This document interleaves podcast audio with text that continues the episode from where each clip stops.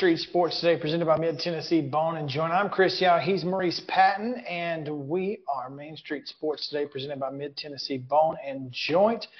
Justin sent you the link there as Trevecca is getting ready to go live on their Facebook page with a press conference announcing what we talked about last week. The Gulf and South, the week before, and the week before, Gulf South and Trevecca uh, have teamed up and they are about to have a press conference. So, Justin, if you could pull that up, we'll try to take that live here in just a second if we can.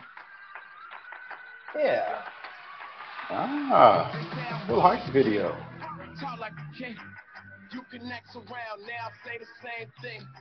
Let's go ahead and mute that for now, uh, Justin. Just in case that's uh, that's that's audio that we can't use, and will mm. get us muted. Mm. But yeah, let, let, as soon as we get a chance and see and see what uh, once they go to the podium, we will uh, take that press conference live from Trevecca and Boone Convention Center. I believe so. So we'll, we'll, we'll get to that. That will be our top story today. So we'll tell you our top story is brought to you by Piggly Wiggly and uh, Neely's Mill Shopping Center. All of that is coming your way in just a moment. We'll try to get to the rundown a little bit after that. Uh, so yeah, got a lot to get to today. Teresa Walker is going to join us, and we'll also talk with Chip Walters about homecoming and unfortunately, but also his upcoming trip to Bowling Green and Western Kentucky. He'll make that dreaded 100 mile drive. Hopefully, the drive back won't be so bad. Uh, that that is the that is that is the prayer. Yes. That is the hope. Uh, so yeah, a lot going on today, and looking forward to it for sure. So uh, we'll, we'll, get we'll get again we'll get into our rundown afterwards as uh, it looks like it's live. So let's take you there now. That deserves a round of applause. Let me thank Dr. Boone and Mark and Greg for putting on a great show for us today. Thank you for letting us participate. Really hard to follow those hype videos. I'm not nearly that exciting, so I'm glad there's people that can do that for you. So remember that if you begin to trail off as I speak to you, how exciting those videos were. Uh, also, awesome to see so many student athletes here. Uh, a real reminder for us of why we why we make important announcements, why we spend time making videos like that, why do we uh, engage? Is because the opportunity for them uh, to compete, graduate, and impact, which is a great way for me to segue into telling you a little bit about who the Gulf South Conference is. The Gulf South Conference will have 12 members in 24 25, and we're about compete, graduate, impact. We're going to compete for regional and national championships. As you saw, in just over 50 years, the Gulf South Conference has 54 national championships, uh, as well as uh, multiple individual championships. Last year, and for the last three consecutive years, the Gulf South has had every one of its member institutions send at least one team to postseason play. Okay, that's serious competition there. That's what we're about. That's what we're trying to achieve. And every team, every institution in the Gulf South Conference thinks they have a team that can make a run to a regional or national championship. Uh, and intercollegiate athletics, that should be a really important thing, and it is in the Gulf South Conference.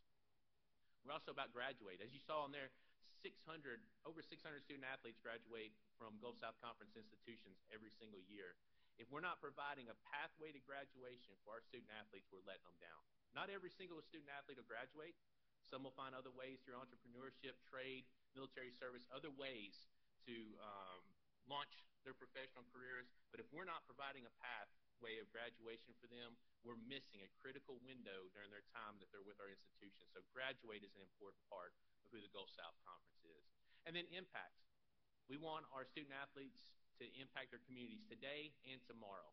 What you learn during your time in college will follow you throughout the rest of your life. And we hope that the student athletes within the Gulf South Conference learn that their platform as student athletes is unrivaled on many campuses. Your leadership opportunities, the way other students respect you, the way your faculty members and staff members look at you, those are unprecedented opportunities. The way young people look at you. Take that, impact those folks, and then carry that on into the future. So we're hopeful that folks will compete, graduate impact while they're in the Gulf South Conference. So that's a little bit about the Gulf South Conference. Why Trevecca in the Gulf South Conference? That would be the next question. It's a perfect collaboration and a perfect partnership. When you look at what Trevecca has done as an institution, the vision that Dr. Boone and Mark and others laid out for us, it's clear to see Trevecca belongs in the Gulf South Conference and has high aspirations for the institution overall and athletics in particular. We're super excited about why that makes sense. The investment that the institution is making from the amount of personnel and staff and resources they provide for student athletes to have incredible academic and athletic success, from the investment being put into new student housing, into libraries, into campus athletic facilities, shows a clear vision of who Trevecca wants to be, and it looks a lot like the Gulf South Conference. The location makes great sense. Nashville, Tennessee, obviously a destination city, a great linchpin to the geography that is the Gulf South Conference. And then finally, the leadership from your coaches to your student athlete advisory committee, Dr. Boone and Mark, the leadership clearly indicates uh, where Trevecca is headed, and it's somewhere that the rest of the Gulf South Conference wanted to go with them. So Trevecca makes great sense. When you look at the competitive success that Trevecca has had uh, in their former conference, their current conference, their former conference, as well as what they're going to be able to do in regional play, again, it looks a lot like the Gulf South Conference. So Trevecca is a natural fit for us. Uh, I'm a Belmont University graduate, very familiar with Nashville, grew up in Columbia, which is just south of here, uh, and I know what it was like when uh, Union and Trevecca played, or Belmont and uh, Trevecca played, and those other folks, and to be able to re-engage those rivalries, I'm sure is going to be something that's very exciting for the alumni, staff, and fans, as well as the student athletes and coaches, coaches of the uh, of Trevecca when we get those rivalries with Christian Brothers Union and League going again, and the opportunity to play folks like Huntsville and Montevallo and make new rivals uh, in West Florida Valdosta and others. So I really just want to tell you how excited we are, and uh, I'm thrilled that I'm able to be up here today to brag on the Gulf South and to brag on the partnership uh, with Trevecca. So with that, I'm going to invite Dr. Boone up to make further comments.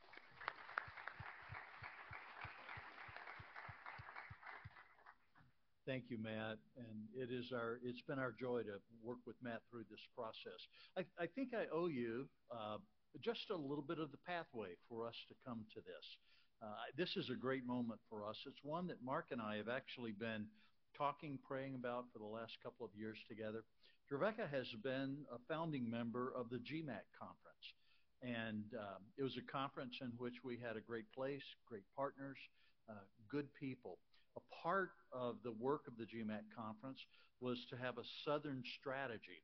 As I worked on that strategy, and Commissioner Tom Daeger of the GMAC worked on that strategy, we've been unsuccessful in terms of finding for us a Southern pot of schools to play. It was the lack of our ability to do that and the apparent continued long travel of our students um, in the in the entire conference, there's only one school that we could play on a home and back trip. As a result, uh, our athletes have put a lot of miles uh, on their bodies and on the road, uh, which it makes it very difficult to do a 12-hour bus ride and then get ready to compete uh, for a game and then turn around and come back again and do all that. I'm proud of the way that um, Greg Runyon, our FAR, our coaches, the academic support structure of Trevecca has come around our athletes to help them succeed over these past years as great members of the GMAC conference. And for Trevecca being in the athletic All American top tier year after year after year, it really speaks of this community's investment in our athletes to help them be able to study and do what they would do. As, as it became apparent that we would never be able to build that southern tier, we began to look around, and GMAC, uh, uh, the Gulf South Conference, was so gracious to extend to us conversations that we've been in uh, now for the past months, uh, which has led to the invitation application and the acceptance into this uh, into this wonderful conference. I, I've had my eye on the Gulf South for a long, long time because the presidents of the Gulf South, many of them, are, are dear friends of mine, and we have very similar uh, type mission. Uh, I've appreciated the way that our athletic program has been led here on the campus. The day that I sat down with Mark Elliott when he was interviewing for the job, he said, What do you want? and we had a substantial, a deeply substantial conversation. And out of that came Mark's leadership that we are Christian, we are about scholars, and we're about athletics and competition. So you're first a Christian, a scholar, and an athlete. The ability of Mark to be able to bring crystal clear leadership around that and and have quality at every level. It matters to us that our students are exposed to a grounding faith in God because we believe that gives to them the values, the morality, the work ethic, the uh, j- just the set of beliefs that make them effective in the world that they will live in for the rest of their life. And then for our students to be scholars. I'm deeply proud of the scholarship level of the athletes of Trevecca. They do remarkable work. And then for them to be athletes.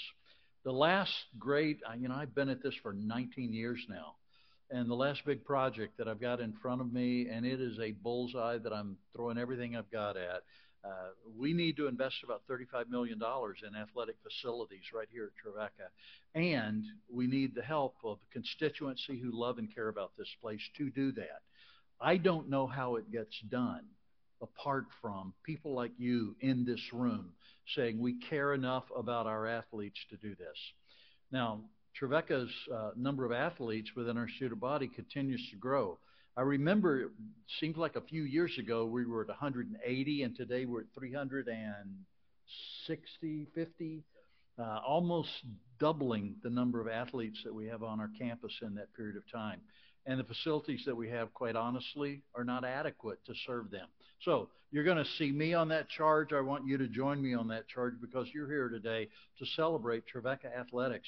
And this is a moment in time that we need the Trevecca family the city of Nashville, and all our friends to come around this particular challenge that we have. Now, the renewing of old rivalries is a beautiful piece for me of joining the Gulf South Conference.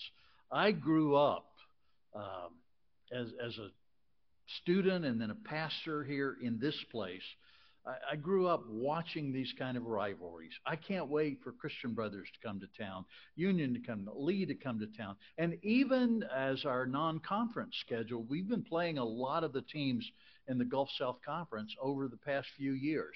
And for us to be able now to have and form those deep uh, conference rivalries again, and unless you think uh, you know, in a pretty spiteful world that we live in today, the whole idea of having rivalries, you know, you just want to pound their heads in, you want to kill them and everything. Uh, my memories of some of our last days in the NAIA here at Trevecca were that a tornado had ripped through Union University's campus, and the students of Trevecca collected money just to give to them, and we ha- happened to have a game with Union on a given night and we were able to present the gift of students of Trevecca to our sister university. Uh, this is the kind of camaraderie that we believe is possible in our world, even on the athletic field of competition. And we want to be those kind of partners. I want the success of the schools of the Gulf South Conference to be of high priority to us. And we'll commit ourselves to that. And we want to be a great partner with them and to them so that we enrich one another in a conference, in a conference, the success of one school lifts all schools. And we want to have that kind of partnership within this conference. And I already sense and see how that is the culture of the group of people that we've already begun to deal with. So I want to thank you for coming today. I want to thank you for uh, supporting our athletes in every way. Uh, I I was given when I was uh, inaugurated into the Trevecca presidency by the student body, I was given a guitar. Uh, they knew that I liked to play. And I hung that guitar right inside my door so that the first thing I'd see when I walk into my office every day is that guitar hanging there with that plaque on it from the students of Trevecca. It's my reminder that none of us who work here have jobs apart from the students that we serve.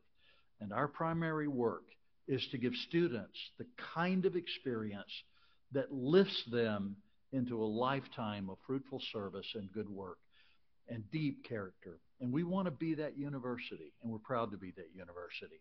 We believe this new relationship with the Gulf South Conference helps us forge that in ways that are good, and Trevecca's future is great. So thank you for coming today. And I get, I think, Mark, you're up next. Let me introduce you to one of the finest athletic directors I know from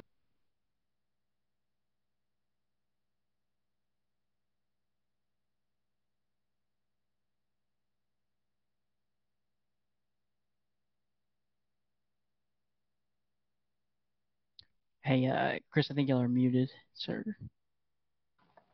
Sorry. You're right. My bad. Hey, um, $35 million they want to put into athletic facilities at, at Trevecca. That's, that's a big investment. That's, yeah, it is. I mean, for, especially for a small, I mean, $35 million in athletics, the way that most people think of athletics is Mhm. peanuts.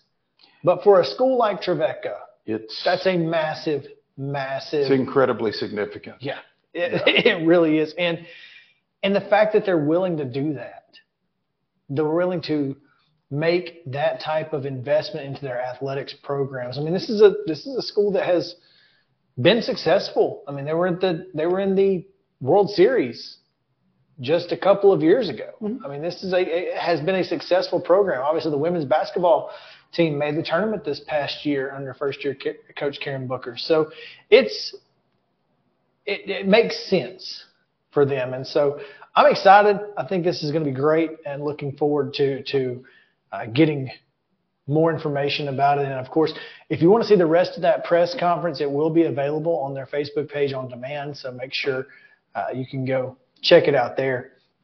But before we get out of here, let's go to uh, yesterday's results and today's schedule on the rundown. This is the rundown.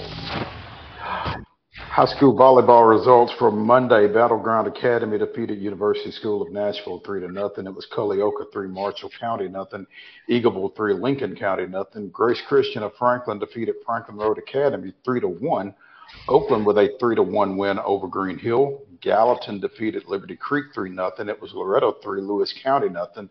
Middle Tennessee Christian three, Columbia Academy nothing. Providence Christian with a three nothing win over Webb School. And Page defeated Riverdale three to one. Girls soccer, CPA blanks BGA 3 0. It was Pope Prep 7, Brentwood Academy 4, Columbia Academy downs Cornersville 6 0. Same score for Culleoka over Loretto. Fairview a 9 0 winner over Marshall County. Columbia blanks Giles County 2 0. It was Merrol Hyde 3, Whites Creek nothing. Friendship Christian 1 1 draw with Middle Tennessee Christian. Station Camp blanks Greenbrier 12 0. Sycamore was a 5 0 winner over Clarksville Academy. And Green Hill and Valor Collegiate played to a nil nil draw. In NFL Monday night action, it was Philadelphia 25, Tampa Bay 11. And Cincinnati uh, edged the Rams 1916. NHL preseason action, the Predators dropped a doubleheader down in Florida, falling to the Panthers 5 2 and 5 0. Today's high school volleyball schedule at 4:30, Lawson is at Hillsboro. At 5 o'clock, Santa Fe goes to Culleoka. Glencliff hosts Overton. Loretto is at Hampshire.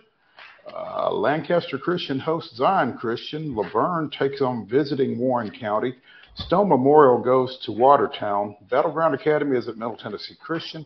Eagleville is at Blackman at 6. Also at 6, Stewart's Stewart County is at Cheatham County. Hendersonville goes to Gallatin. Murfreesboro Central hosts Community, and Mount Pleasant is at Perry County. At 6:30, Columbia Central hosts Franklin County. Lawrence County goes to Lincoln County. Stewart's Creek is at Smyrna. Tullahoma is at Spring Hill, and at 7, Grace Christian of Franklin plays Providence Christian. Um, looks like that may be a tournament game, and I'm not sure where it is. So. Girls soccer action. Lawson is at Cane Ridge at 4:30. Also at 4:30, St. Cecilia welcomes Harpeth Hall. At five, it's Clarksville Northeast at Clarksville Academy and Richland at Cornersville. Glencliff welcomes Lead Academy, and Overton plays host to Antioch. Rockvale goes to Murfreesboro Central, and Goodpasture is at Nashville Christian. Riverdale hosting Blackman. Springfield welcomes Ezell Harding. At 5:30, it's Lipscomb Academy at Ensworth, and Whites Creek at home against STEM Academy. At 6 o'clock, Summit goes to Brentwood. Wilson Central is at Cookeville. Grace Franklin is at Franklin Road Academy, and Hume-Fogg welcomes University School of Nashville. Kenwood plays host to Henry County, and Kirkwood is at home against Montgomery Central. Hickman County is at Lawrence County. Stewart's Creek is at Lebanon. Station Camp goes to Macon County. Marshall County is at MTCS. Portland welcomes East Robertson. Ravenwood's at home against Franklin. DeKalb County is at Watertown. Columbia Central hosting Spring Hill. Fairview will be at Franklin County, and Zion Christian hosts Webb School. Also, at 7 o'clock, Hillsboro is at Beech. West Creek goes to Clarksville Northwest. Dickson County hosts Cheatham County. Sycamore is at Harpeth. Mount Juliet goes to Hendersonville. Independence hosts Nolensville. La Vergne hosts Smyrna. Green Hill goes to Liberty Creek. Merrol Hyde is at Martin Luther King. Centennial is at Page. Siegel hosting Oakland. And White House Heritage travels to White House. Major League Baseball action of area interest at 510. Cincinnati's at Cleveland. At 610, Miami is at Citi Field against the Mets. At 620, the Chicago Cubs come to Truist Park taking on the NL East champion Atlanta Braves. Uh, at 6:40, St. Louis is at Milwaukee, and at 9:05 on TBS, Houston is at Seattle. WNBA semifinal action, Game Two both these series. Connecticut is at the Liberty. That's a 7 o'clock tip on ESPN, followed by Dallas at the Axe. I'm sorry, Dallas at the Aces, also on ESPN. And that is your rundown. All right. That's the rundown. We've got, again, Teresa Walker set to join us here in just a moment. We've also, of course, at the top of the 3 o'clock hour, got Terry McCormick coming up and Chip Walters right after Terry. So stick around, plenty to get to right after this on Main Street Sports Today, presented by Mid Tennessee Bone and Joint.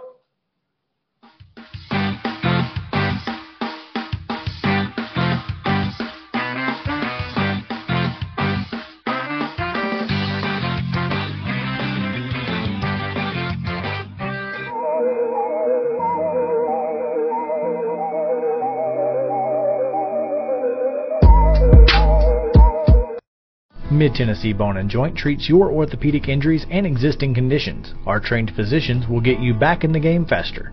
Contact us at 931 381 2663 or www.mtbj.net.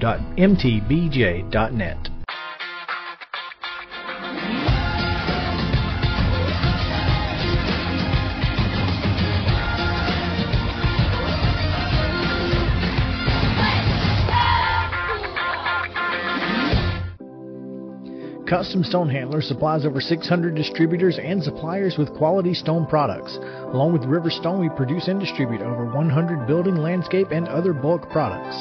Our goal is to provide quality products, service, and partnerships to ensure our customers' success. We firmly believe that the measure of any person or company is how they treat other people and customers. Give them a call at 931 490 4990 or visit CustomStonehandlers.com. Mockingbird Title and Escrow is an attorney owned and operated full service title company in Middle Tennessee. We get your deals closed without worry and fuss.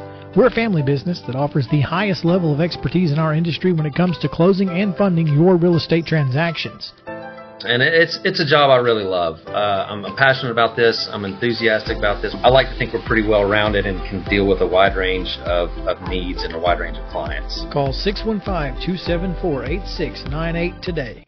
With Lee Company technology, the best handymen are hands off. Lee Company techs have been using visual findings and other smart technology tools for years to add transparency and virtually take customers along. You see what we see, whether we're in a crawl space or on a roof. With Lee Company, technology helps us help you, no matter what's happening in the world or at your house. You can't see the sights without the sounds. From the crack of the bat to the roar of the crowd and everything in between, discover what Hit City has to offer. Spend your nights cheering on the Nashville Sounds at First Horizon Park with giveaways, fireworks shows, theme weekends, and more. Single game tickets are on sale now. Visit NashvilleSounds.com to claim your seat today. Piggly Wiggly, located in Neely's Mill Shopping Center, is Columbia's locally owned and operated cost plus 10 grocery store dedicated to serving the community with low prices and smiling faces. Piggly Wiggly offers fresh, hand cut meats daily as well as daily hot plate lunches from their deli counter. You're certain to see smiling faces and a helping hand when you're here at Piggly Wiggly. Come by and check out our fresh produce, high quality meats, and more. Down home, down the street, we'll see you at the pig. Mid Tennessee Bone and Joint has been the official sports medicine provider for Maury County Schools for more than 40 years. We specialize in orthopedic service, and our Ortho Quick Walk In Clinic lets you bypass the ER. Visit us online at www.mtbj.net.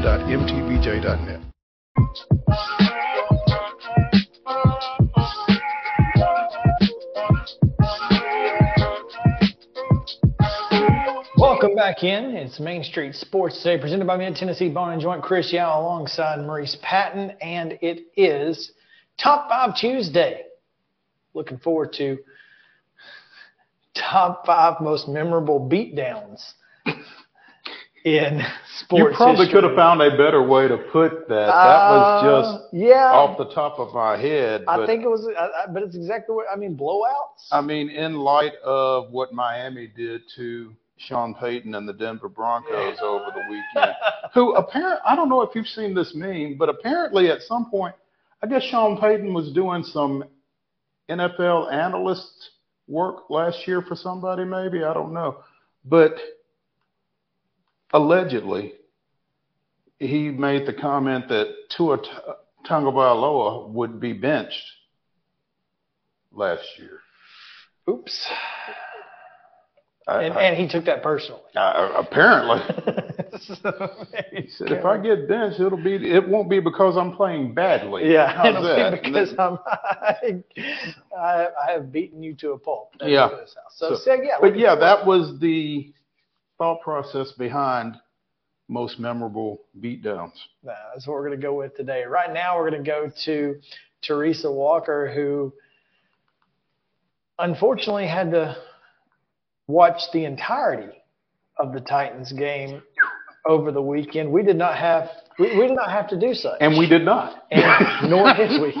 So, Teresa, our condolences. Well, thank you. Um, it did have uh, shades of the Ken Whisenhunt hair era. Um, There's nothing light. good about that. Right? I mean, yeah, sorry. I keep trying. I don't have a lighting assistant, so, you know, what can I say? Um, well, you sent him off to work. I know he's working busy and you know and and he wouldn't help me anyway. So I had one of those one fancy lights and he used it so much himself that it it it, it died. So I need to get a new one. Anyway, it, it it felt bad. And the funny thing is this, in the third quarter, I had an instinct. You know, the offense was struggling so mightily that I reached out to a colleague of mine, Josh Dubow. Uh, he's based in California, and, and I call him uh, the stat savant. He knows how to work Pro Football Reference and, and look up stats. I- I- he's a great follow on Twitter if you just love details and if you love to see. Raider fans believe that he absolutely hates their team uh, because he points out, well, everything about them and right now there's a lot of bad stuff and uh, so but he he is the stat savant savant and, and i said what's the worst offensive totals for the titans since they moved to tennessee in 97 and then all time so i just had a feeling i was going to need that stat. And i shared with my colleague that was covering uh, the game up in uh, cleveland tom withers and it was just it was just so funny because he he's like, oh, they're at 93 yards now. It'll be fine because the previous low was 98 in 2006 against the Jaguars. And It wasn't. I just had a feeling. And I mean, let's let's be honest. Based on that, you know, after the Sean Murphy-Bunting strip and recovery, and they go backwards on each play and had to settle for a field goal, it's like that kind of set a tone for the day. And sure enough, they finished with not just the worst offensive totals. Now, you know, they've, they've, they've been shut out. They got the field goal thanks to Nick Folk, a trade that's looking better by the day, by the way. I think the Patriots would take him back in a heartbeat right now and maybe give you a six for him. Um, the fact of the matter is, this was the worst performance since they were the Houston Oilers 49 years ago. So, um, and part of it is, guys, let's let's be honest. Going into the season, we knew the offensive line had uh, not just a question mark around it. There was a question mark at each position. You know, maybe the one person we felt best about is the left guard, Peter Skoronski, because why? Well, he's the 11th overall pick out of Northwestern. And for all the people that are looking at Andre Dillard, and, and it ain't pretty. I mean, it's almost got some people wishing Dennis Daly was back, okay? That's how bad he has struggled in these first three games. I don't know who those people are, but I saw a couple tweets and I'm like, really? Okay. Um, but you know, the work as many sacks last year as we have this year. so, and Dennis Daly beat the Cowboys this past weekend. All I'm saying. Uh, Josh Dobbs beat the Cowboys this last week. Well, Josh, Josh Dobbs had to be upright to do it. Well, that is true. Uh, but he's also mobile. Guys, I mean, they tried to chip on Myles Garrett. I mean, the, the, the, the two of the sacks that, that Myles Garrett got out of the three and a half, I mean, three of them came against Andre Dillard. And the one to end the first half where they couldn't get any points because they had to use their last timeout because Tyjae Spears couldn't get out of bounds. And you've got to be throwing that ball out of bounds to stop the clock, to save your timeout for field goal attempt. And it was still a tight game at that point. You needed points out of that possession. And then, I mean, Andre Dillard was hanging all over Myles Garrett to end the first half, and he still managed while carrying the weight of Andre Dillard to take down Ryan Tannehill. So when Mike Vrabel was asked yesterday, do you anticipate any changes on the offensive line? He's, he, you know, I saw some stories and headlines or at least tweets that said, you know, no, no plans yet. No, he said he was going to see who's available today. To me, that's saying, let's see how healthy Peter Skoronski is. Maybe there's somebody on the, the, the ready list, as they call it, or, you know, some, you know, and, and, and people, Taylor Lewan is not walking through that door. My God, have you not seen the pictures of him? The poor man has lost so much weight. He is the typical NFL offensive lineman when they quit playing. All that extra weight that they need to carry to play in this league, they lose it. He is a lean, mean fight machine. He could be a tight end right now not a left tackle in the NFL, aside from the fact that he is suing a doctor, Dr. James Andrews, in his clinic over botching his knee surgery. So, uh, you know, it, new offensive coordinator, new offensive line. Aaron Brewer is the only guy returning from last year, and he moved from left guard to center. Uh, you know, it, it's just, it, and and in these three games, there's only been one game that they've won that Derrick Henry touched the ball and ran the ball over 20 times. And they won that game. So, you know, but on the other hand, we all saw it Sunday. I mean, Derrick Henry was being tackled right after getting the handoff. So, and, and some of those guys were coming straight through there. The communication on the offensive line, where there's so many new people, and Dillon Radunz, guys, he he was he tore his ACL December 18th and he's already playing.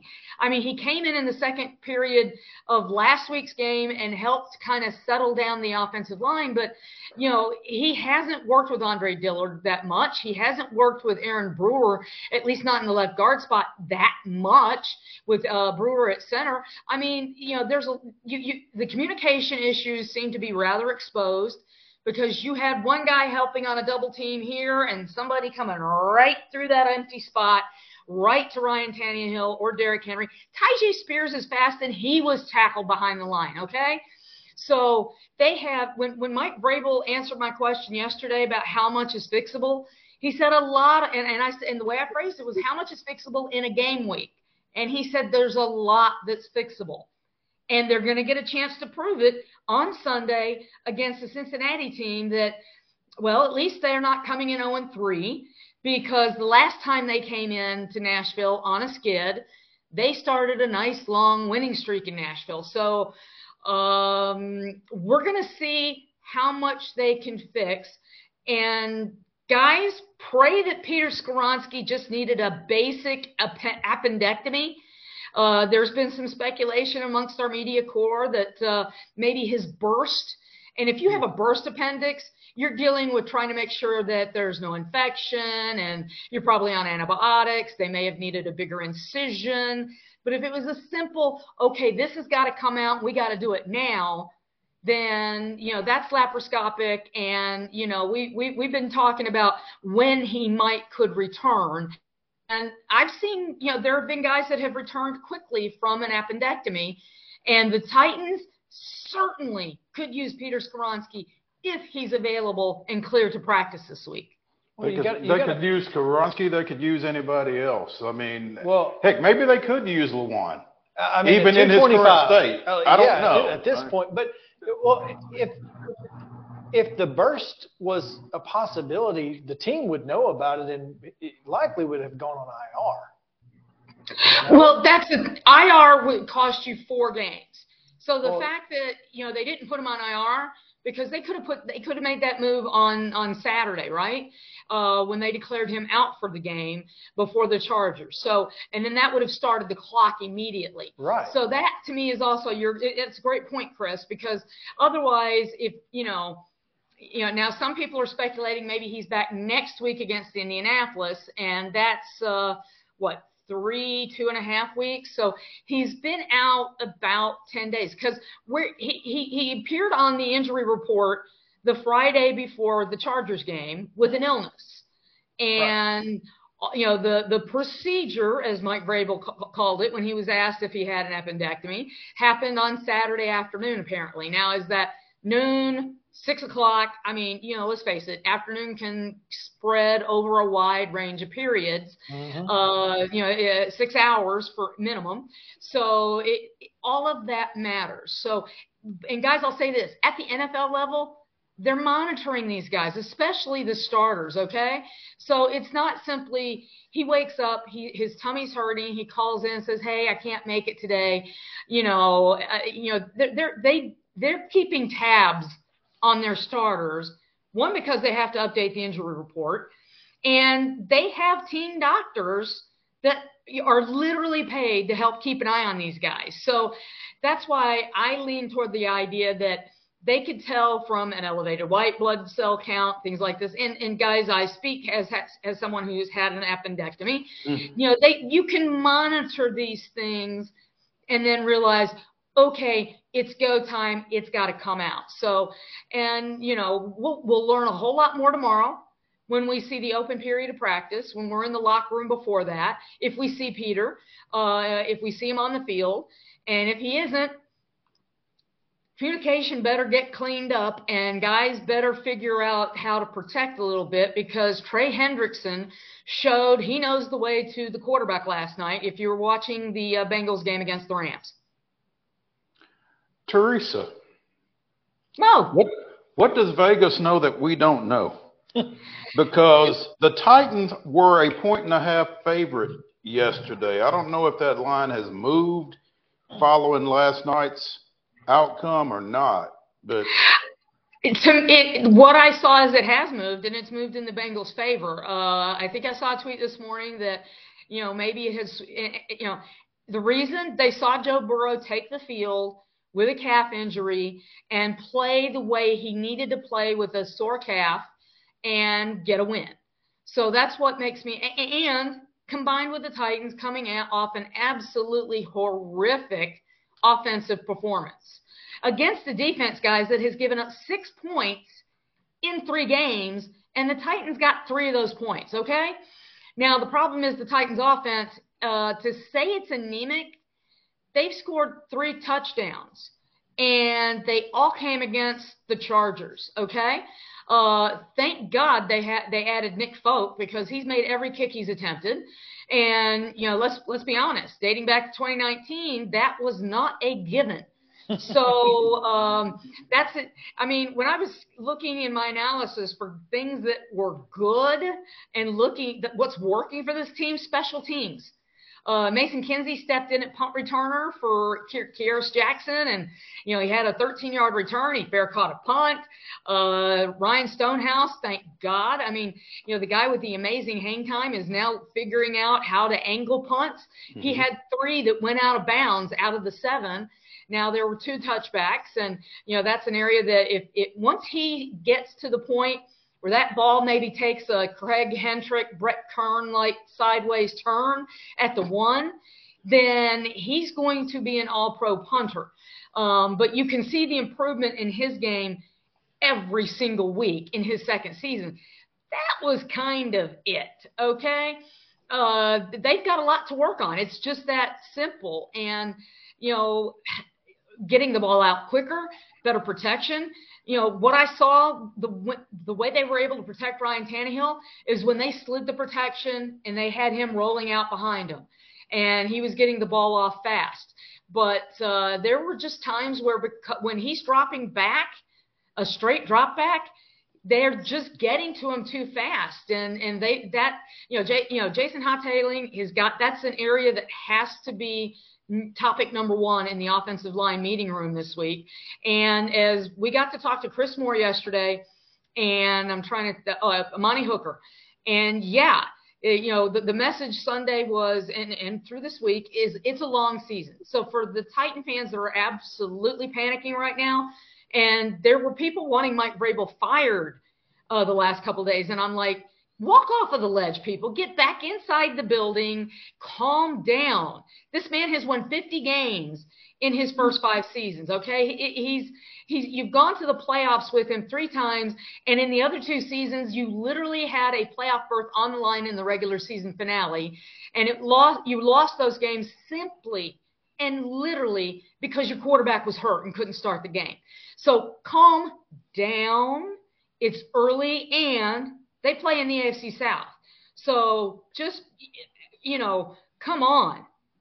Be, you know, R E L A X, to paraphrase a quarterback in New York that's on IR. Yeah. Yeah. Teresa Walker of the Associated Press joining us here on Main Street Sports today, presented by Mid Tennessee Bone and Joint. Um, there, you know, to your point, the last point that you were making, there are a lot of places and a lot of people that I would look to replace before I look to replace Mike Vrabel. And it, it's, you know, it's, it kind of goes back to the Bill Parcells comment years ago about, you know, cooking the dinner but not being able to shop for the food. You know, there's only so much you can do with what you've got on hand in a lot of places. And you and I kind of um, emailed or, or texted or something about this. The issues with this roster are not issues that could be addressed in one off season. So I mean, I don't know. I don't even know that you can judge Ran Carthon on what's on the field right now. I completely agree, and that's the thing think about how many people that they had to cut to clear salary cap space. Okay, uh, Taylor Lewan, Ben Jones, Nate Davis was allowed to leave as a free agent, and he's with the Chicago Bears. How's that working out for the Bears right now? Okay, the Titans are tied with the Bears in having allowed 13 sacks, and going into last night's games, there I think Washington was maybe the only team that had allowed more sacks in the NFL.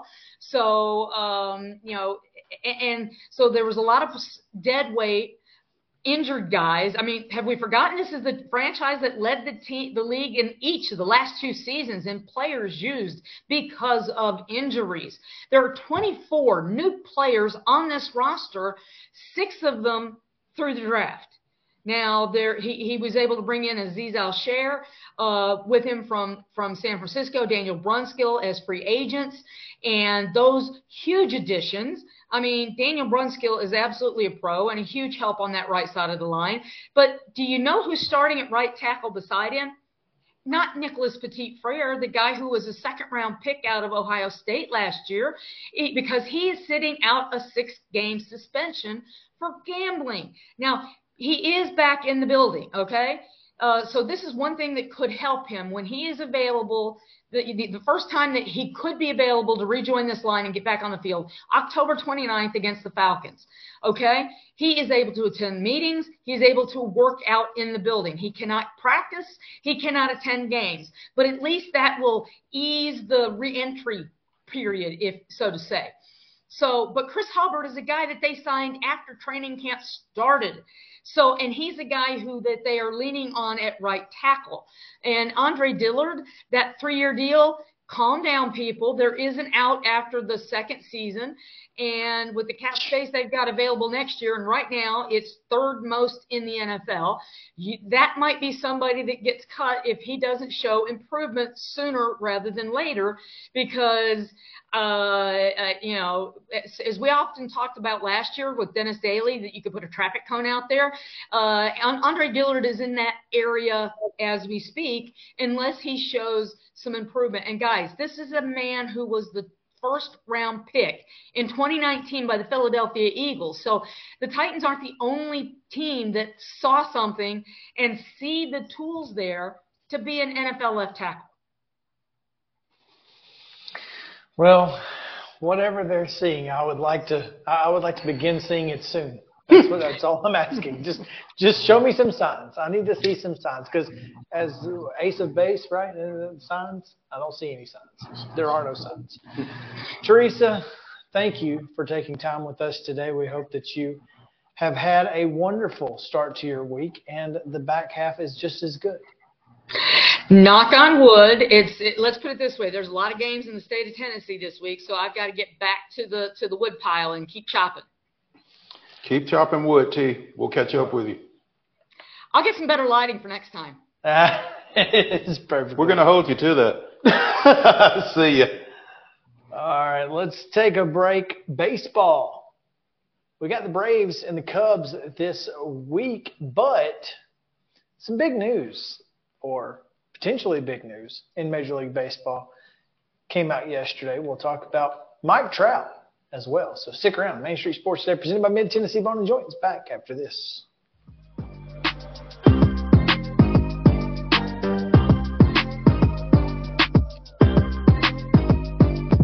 Mid Tennessee Bone and Joint treats your orthopedic injuries and existing conditions. Our trained physicians will get you back in the game faster. Contact us at 931-381-2663 or www.mtbj.net. With Lee Company Technology, the best handymen are hands off. Lee Company techs have been using visual findings and other smart technology tools for years to add transparency and virtually take customers along. You see what we see, whether we're in a crawl space or on a roof. With Lee Company, technology helps us help you no matter what's happening in the world or at your house. Jones and Lang Sporting Goods here in Columbia has been outfitting teams, officials, and anybody else from T-ball to college for 50 plus years. Be sure and check them out at 931-388-8060 or online at jonesandlang.com. Jones and Lang Sporting Goods, the look of a winner. Zion Christian Academy, zioneagles.org or 931-388-5731. You can schedule your appointment. Go tour their campus. It is beautiful over there and you're definitely going to want to see it. Again, it's zioneagles.org. Give them a call, 931-388-5731 and schedule your tour today. Mockingbird Title and Escrow is an attorney owned and operated full service title company in Middle Tennessee. We get your deals closed without worry and fuss. We're a family business that offers the highest level of expertise in our industry when it comes to closing and funding your real estate transactions and it's it's a job I really love. Uh, I'm, I'm, passionate about this. I'm enthusiastic about this. I like to think we're pretty well rounded and can deal with a wide range of, of needs and a wide range of clients. Call 615-274-8698 today. Mid Tennessee Bone and Joint has been the official sports medicine provider for Maury County Schools for more than 40 years. We specialize in orthopedic service, and our Ortho Quick Walk-in clinic lets you bypass the ER. Visit us online at www.mtbj.net.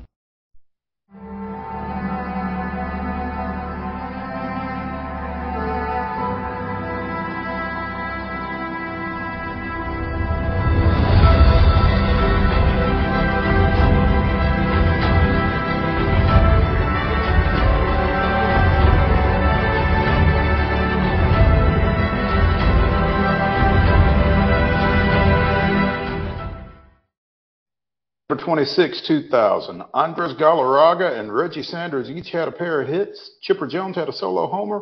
And John Burkett, Mike Remlinger, Kerry Ligtenberg, and John Rocker combined to allow one run as Atlanta clinched the National League East by defeating the host Mets 7 to 1. It was the Braves' ninth straight division championship. That was this day in Braves history. In his only season as a Brave, Reggie Sanders. How about that? How about that? Yeah. Oh, well, let's first talk hmm. about what you just mentioned. Hmm?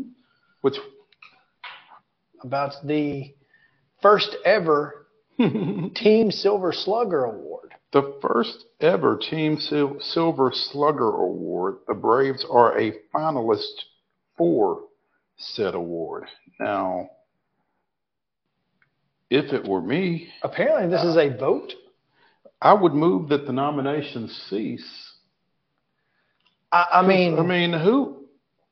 It's not even close. I mean, Uh, the team.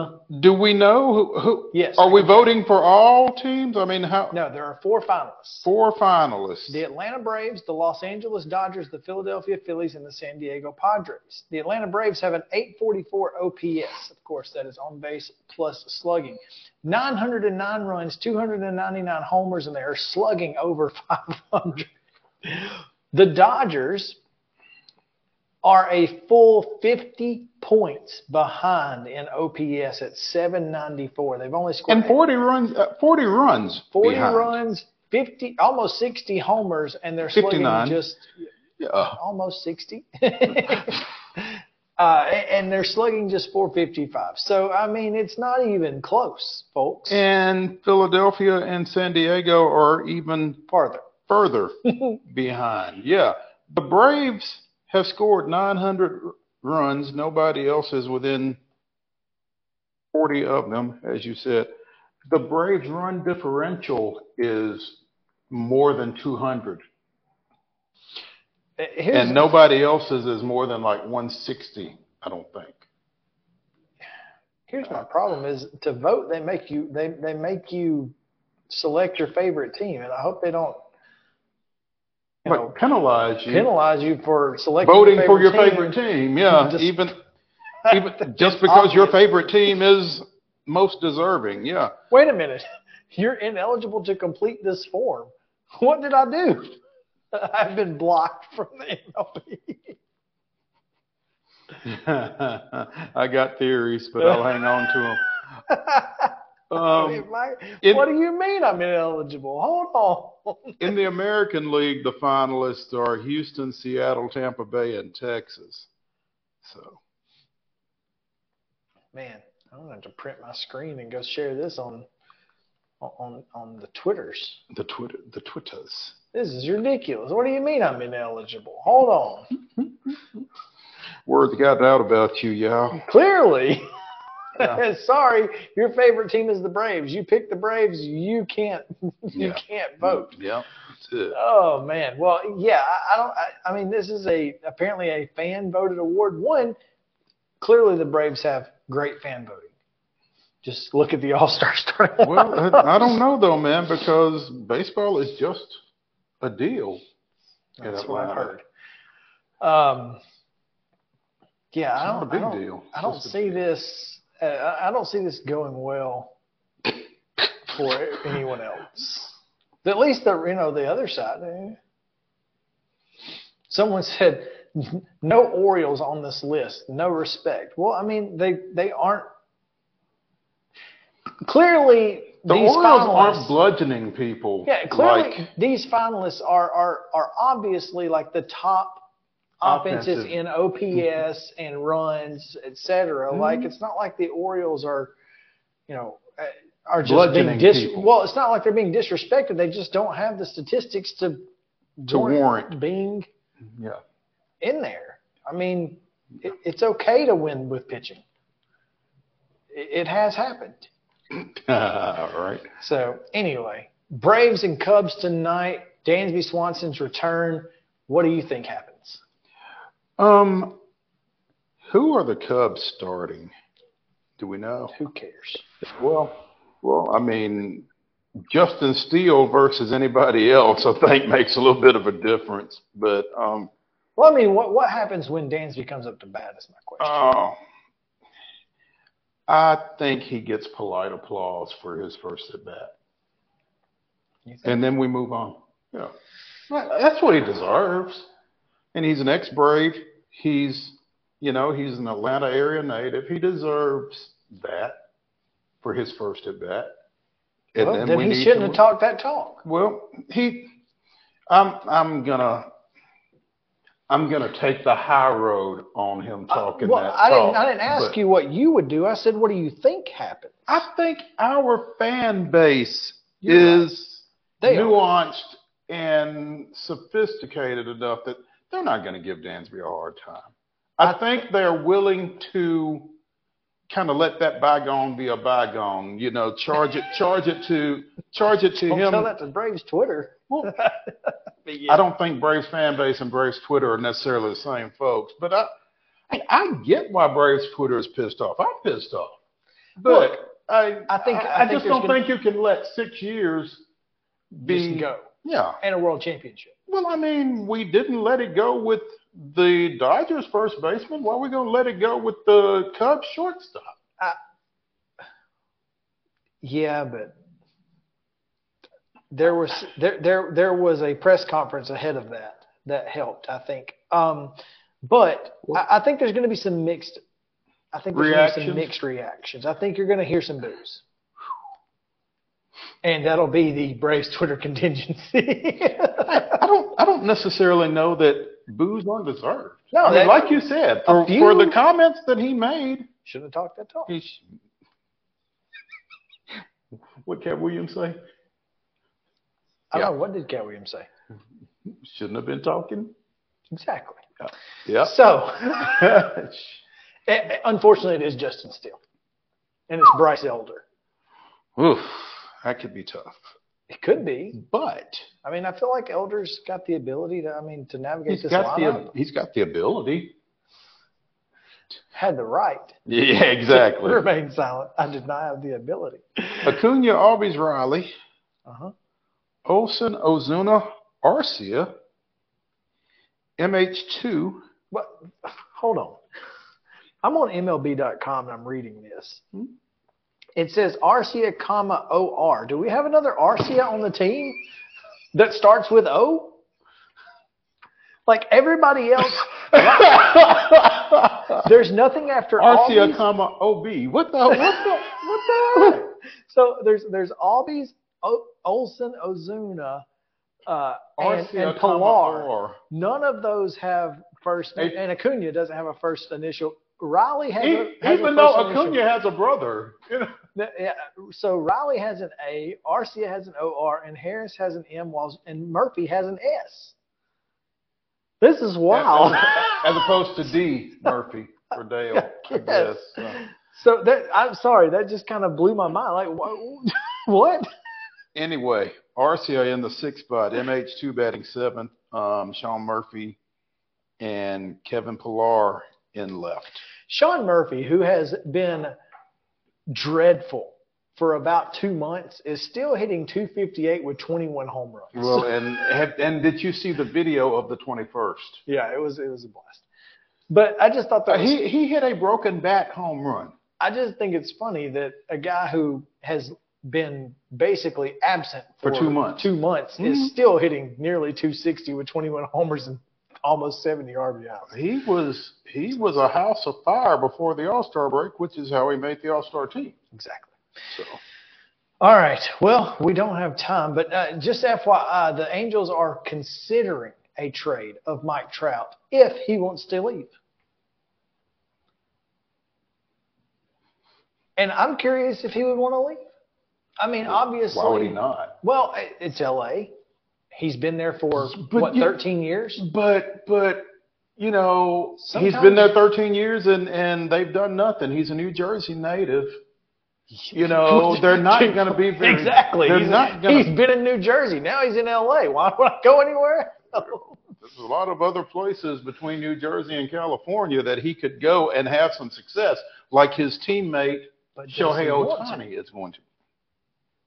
Does he want to leave LA? I, I'm just saying, like I I, can, I get it. It's, it's where you've always played. Your home is there. You don't want to have to deal with all of the things that that revolve around living somewhere in a city that you don't necessarily want to be in. I don't just to win a championship. Is it worth it? I, I, I, just I, I don't I don't know that Mike Trout is an LA kind of guy though. I, I don't know. I'm just saying he's clearly he signed a 10 year deal. So I don't know. I, I'm just See how that curious. worked. Yeah, I, was just just throwing it out there. I don't know. Maybe maybe he doesn't want to leave. Maybe he does. I don't know. So let's take a break real quick. Titans update right after this.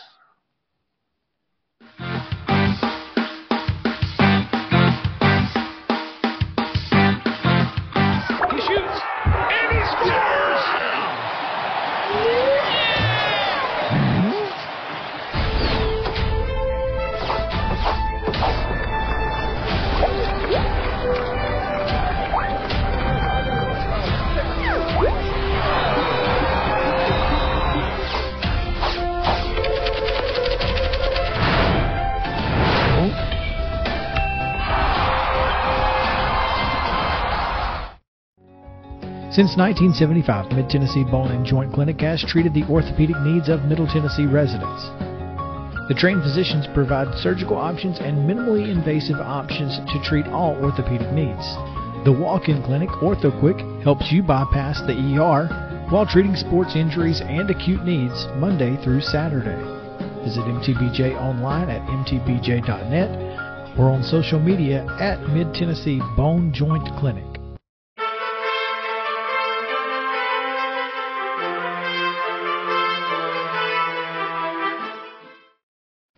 It is time now for the not that. there it is, the Titan Insider Titans update. Update. Zen Sports. Zen Sports. What's up? Guys, it is your Titan Insider Daily Sports Report brought to you by Zen Sports, which is changing the bonus game for the better. Uh, going to throw out, uh, did you guys watch the Rams Bengals game last night? I did you not. see any of it? Well, it was a jailbreak for the Rams or the uh, Bengals front four, I should say, especially Trey Hendrickson, who was working on a backup left tackle for the Rams. And I'm sure that Mr. Hendrickson, once he turns on the film of the Titans Browns game and sees what Myles Garrett did, he's like, "Yep, I like that," because it's going to be another tough go for this Titans offensive line. They have got to get something or somebody fixed quickly because Hendrickson and the Bengal front four brings yet another big challenge for that Titans offensive line. And and I think part of the problem And is part of you know, problem is, you know, there's so much talk about Cincinnati's offense that defense and that defensive front kind of get overlooked a little bit.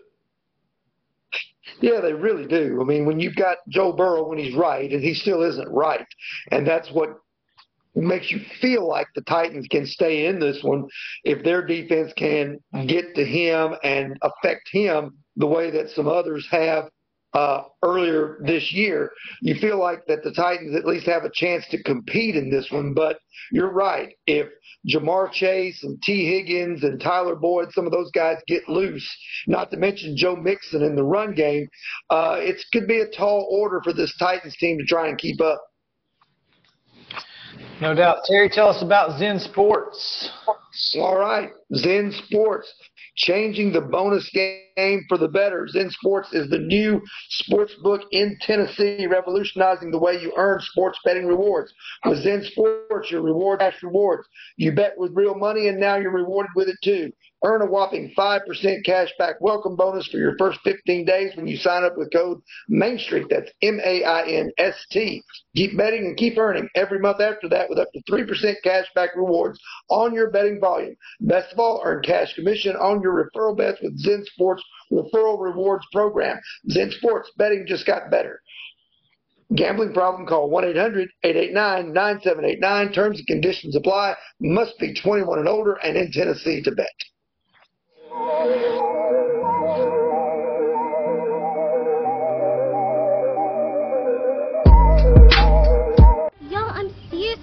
Have a dragon here. I saw it. But no, they don't. There's no such thing as dragons. I swear, I saw it. It had huge claws. Get out of here.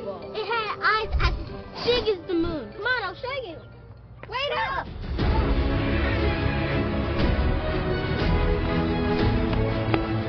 Do you hear that? We're almost there. Whoa! I told you so. That is a dragon. This is Chris Yao with Main Street Sports Today. Every show, Mo Patton and I welcome friends from all across the sports landscape, from high school coaches and reporters to national, college, and pro sports personalities. You never know who might stop by for a chat. She's on Thinking Out Loud, presented by Regions, and Out of Pocket with Alyssa Lang. It is, in fact, Alyssa, Alyssa Lang. Lang. I'm a little nervous. I'm going to lower the bar for guests now. Oh, I'm no. like, apologies in advance. It sounds like SEC Commissioner Greg Sankey. You got that radio voice. I going. do. It's a good sound. Thanks, Thanks for for radio too. As do we. And then here's the other thing. You guys, you're spot on with the name. Everybody wants to be on Main Street. Everybody wants to be on Main Street. So And we reach every main street in Middle Tennessee, Coach. yeah, that's it. So Perfect. when you're on Main Street and you are moving, you gotta love it. Like you're moving. I was impressed. I'm glad someone.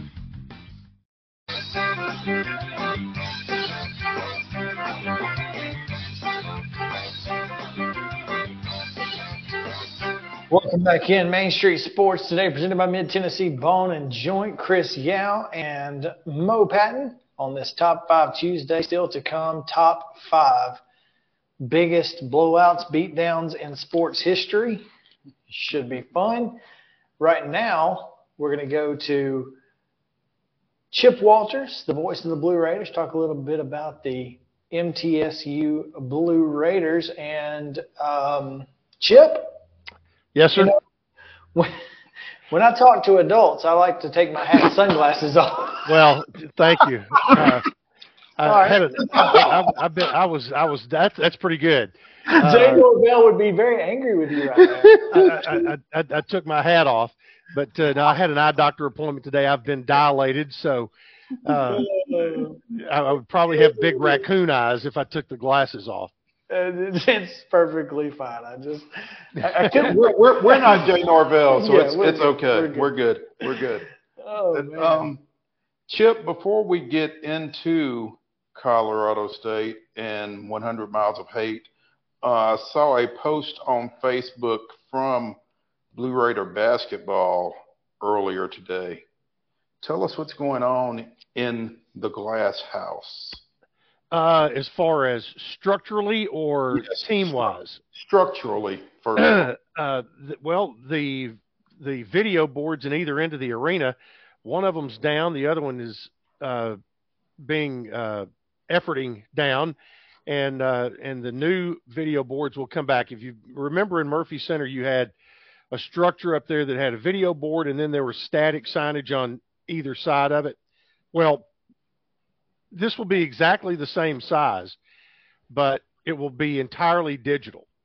So uh, it will appear to be much bigger. They can, you know, like like any place, like you know, any place that has the newer uh, video boards, they can cut it up and you know they can put what looks to be static signage on there at different times of the game, all that kind of stuff. So it's going to be a, and it's also will be totally HD.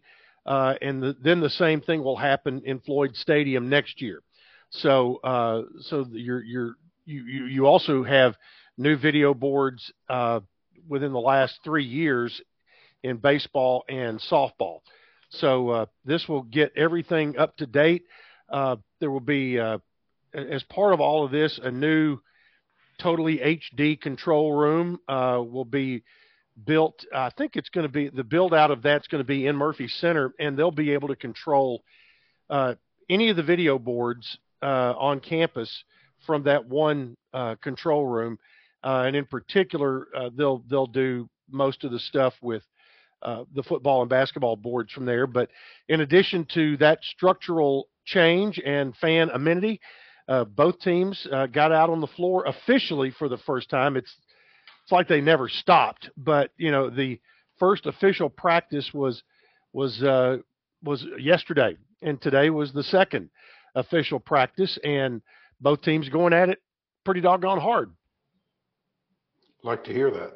Yeah, and um, and I tell you the uh, and I I've the I've, I've happened to have been over there. The men have moved their practice time from it used to be three to five every day. The women would go one to three, men three to five. They've now moved theirs from ten to twelve. They've worked out uh, class schedules and all of that to where they can go ten to twelve every day, and uh, it just works out where I happen to be over there a couple of days a week during that window and. uh and I'm telling you, there it has been loud on the floor, which uh, I, I, I say that is a is a good thing. It's been very competitive, uh, so I, I think I think we're going to have a a fun fall and winter uh, at the Glass House, both on uh, the men's and women's side. Should be a lot of fun. Let's talk a little bit about this week. What uh, what went wrong in the second half? Uh, we're not consistent uh, offensively. Um, you make the cardinal sin of of uh, putting the putting the uh, football on the ground and allowed Colorado State to scoop and score. And I think the analytics say that if you score a defensive touchdown, your chances of winning a game are like 90%. So, you know, that play in itself was a huge deal. I mean, you you did have the situation in the first half where you had the the fake field goal that really there were two opportunities to to tackle uh, to stop that play, and and I'm telling you, Middle was like that close on on both of them, barely missed them uh, on both opportunities there. I talked to Scott Shafer today. He was actually pretty happy with the way that they had played. They did another good job of of defending the run and and and really in traditional offense only gave up 17 points of with Colorado State's traditional offense. They uh, you, you had 14, you had seven on the scoop and score, and seven on a on a fake field goal, which was basically a special teams play. Offensively, Mitch Stewart uh, is, has, was not a happy camper. He uh, Middle had six. Well, we talked about it last week. Middle had 12 penalties uh, in in the game against Murray State, and talked about needing to clean that up. Well, at halftime they had six, so they were well on their way, uh, but did not commit another penalty in the entire second half. But the ones in the first half were drive killers. Again, you had two holding calls that uh, on third downs that just put you in horrible spots, and uh, but you know they they kind of cut down on the number uh, of receivers they used, uh, which that's not that was not necessarily uh, that was planned. Uh, and they did get Frank Peasant back, which he and Flip Cradle and uh, and uh, Middlebrook was was a nice one two three punch in the run game, and for the second week in a row, 150 plus in rushing. So I think that's something that can travel this week uh, going to Western Kentucky uh, because that was part of the recipe that Troy had last week. Is they played keep away, and Western's offense was only on the field 20 minutes, while Troy's offense had the football for nearly 40 minutes. You said Peasant is back, Chip. What was his situation that kept him from being there previous? He, I'm not sure. He was banged up, probably the the uh, the traditional either upper or lower body injury. I'm not sure which one it was, but I'm sure it was one of the two. But he had missed the Murray State game and uh, but was back. Uh, they uh, and, and I'm I'm kind of think it may be in uh, upper, maybe a shoulder or something. But I think he he got back out. I think uh, a little quicker than they they expected, and uh, and was productive. But uh, you know, uh, Flip Cradle has been a really nice addition. The Northern Illinois transfer, not only in the run game but uh, but in the pass game as well. It is time to take the trip 100 miles from Murfreesboro to Bowling Green on Saturday, or no, sorry, on Thursday. No, no, Yes. sorry. This is the beginning as- of- as yeah. the Conference USA play starts the their midweek games, and so what's what's it been like since Saturday? What, what's your what's your life been like? Uh, hectic. And, Other than getting your eyes dilated. yeah, other than getting my eyes dilated Not today. making but- it easier. no, that, that, I'm trying. I'm like, here's my. I've got game notes here. I'm trying to Can't trying read to 'em. to read them, but uh, there's uh, you know it, it what it has done. I mean, heck, you know, last night we we had a coaches show and earlier today I was back over there talking to coordinators, which I normally do on Thursday. So I, I was I was in the coordinators' offices today. They were uh, in their on their conference calls with CBS at, at about the same time.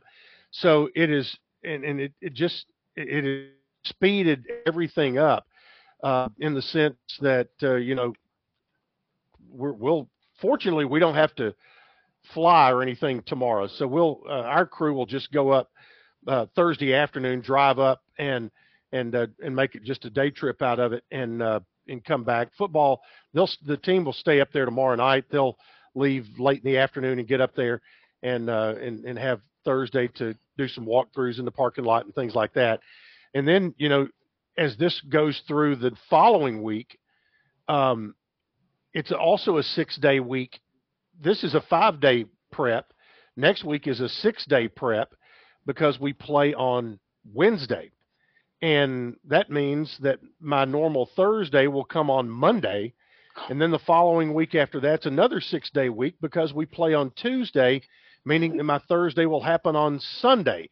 And on those back to back Tuesday games, we're actually going to record uh, Coach Stockstill's radio shows on the previous Friday and still air them on Monday night at the normal time. But but uh, but uh, yeah, we've had to make some adjustments to to preparation schedules and what all we're trying to do. But you know, this week you've got Conference USA games on Thursday and Friday. Next week, Wednesday and Thursday.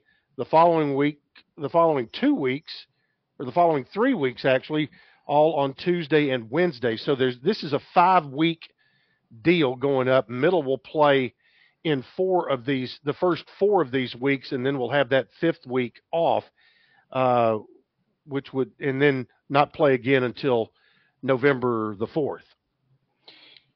I guess, Chip, the good thing, you know, for you individually anyway, is again, it's Western and then it's home against Jacksonville State and Louisiana Tech before you have to travel to Liberty, Right. which I would assume would be on a Monday night at that point for the Yeah. Tuesday game against Liberty. That- So, that's correct. We yeah, we have the the only long trip we have. It is a seven day prep for that one, which is which is good. But Coach Stockstill will he has uh, read chapter and verse that uh, starting this past Saturday with the homecoming game, that Middle plays five games in 25 days, and uh, and and so the the big concern for for he and you know every coach in the league is let's say fortunately middle didn't i don't think got anybody hurt in a major way on saturday but had you done that and somebody needed you know six days to get back well you would you they'd miss they'd miss a game. Or let's say you get somebody hurt in practice today well they are they're liable to miss two games Right. in in a span of seven days so uh, uh, that that in recovery I mean, uh, certain things like the the ice tub, uh, those kind of things after practice are not optional this week. They are mandatory uh, because they want to be able to do everything they can to help speed up uh, just the general recovery period following a football game.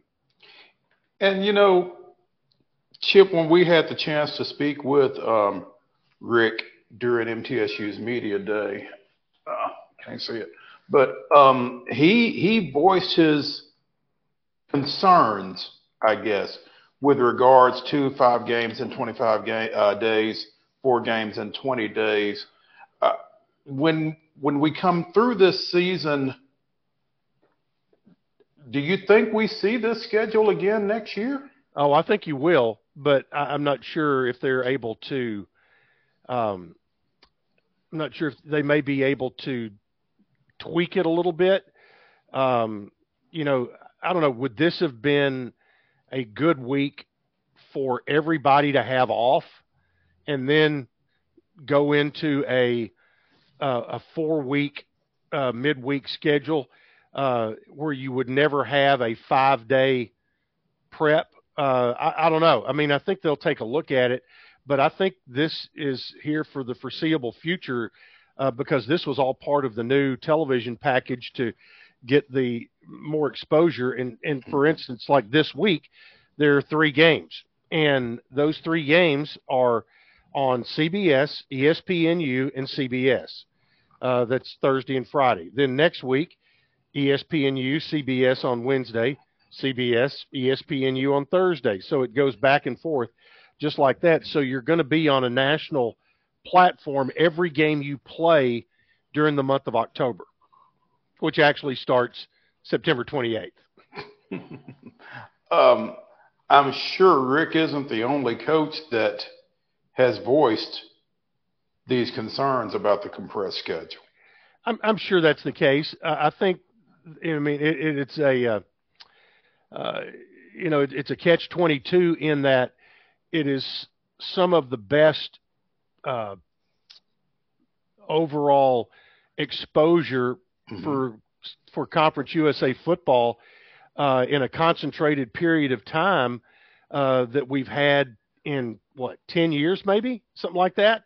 Uh, and and uh, so there's that, and then you have to balance that with with the uh, the the prep and all of that. So, you know, I, I don't know. It, it it's like, for instance, uh, after this week, Western Kentucky will play, I think, a normal seven day uh, recovery for each of their next three games. So, you know, it's kind of, it was kind of interesting. I was talking to Randy Lee, their radio voice uh, for our coaches show, and and you know, it was uh, they played on the road at Troy Saturday afternoon, but they flew home and they were back in Bowling Green uh, by the time we were at halftime of our game in Murfreesboro. So, you know, coaches always like to talk about, well, you know, they got five hours more rest than we do, and you know, it, it's always woe is me.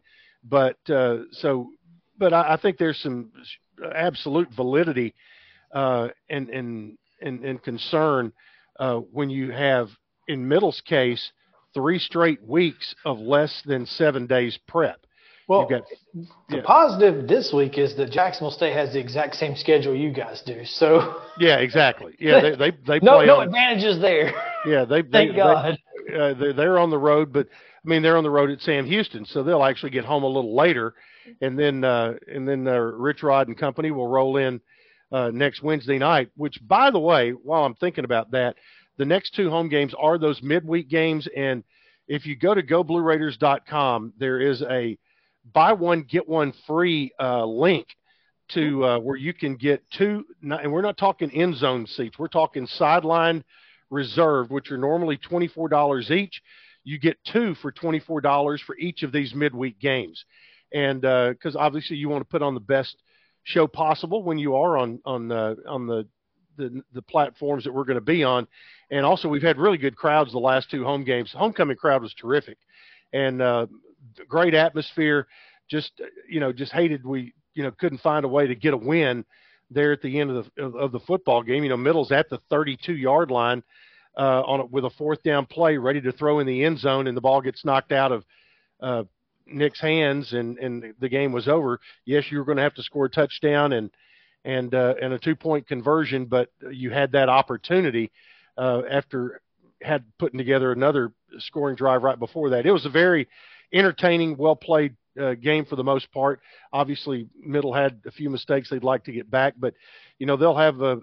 This is a, a key game, obviously, with with it being Western Kentucky and and uh, you know two years ago, Nick Vattiato. This is the game where he got thrown in uh, after the Chase Cunningham injury and ended up with five interceptions that night. And uh, and I think Nick will go into this game with a bit of a chip on his shoulder feeling like there's something for he and his offense to prove, and and I'll look forward to watching them uh, try to do that. Should be fun. Should be a an exciting game on Thursday. We'll certainly be watching and, and and talking about it on Friday for sure. So looking forward to it. Looking forward to seeing you next week, Chip. So without my sunglasses without on. your sunglasses on, hopefully uh, your eyes will be in perfect condition by then. Chip, will you be hope hope he's able to see the field Thursday. You know, with the with the Wednesday game next week, will you be okay to come on Uh, with us next? I should be. Uh, yes, I should be able to. I, I'll be at the stadium Or already. by- or just And- stop by Wednesday. All the way. Yeah, do that anyway. We'll we'll be over there as part of the. the Main Street Sports Today Roadshow. If you'll Ah, stop that'd be awesome. Awesome. So yeah, we, we're not sure just yet where we're going to be setting up, but we'll Wherever we'll they be sure us. and let you know. Good deal. I appreciate it. All right. Well, we appreciate you, and we'll talk to you next week. That's Chip Walters joining us here on Main Street Sports, as he does each and every Tuesday, except when it's not Tuesday. Let's take a break. When we come back, more college football. AP poll is out. We'll talk about that. There's some interesting spots in hmm. there, and, and I've got questions. So we'll answer those right after this on Main Street Sports Today.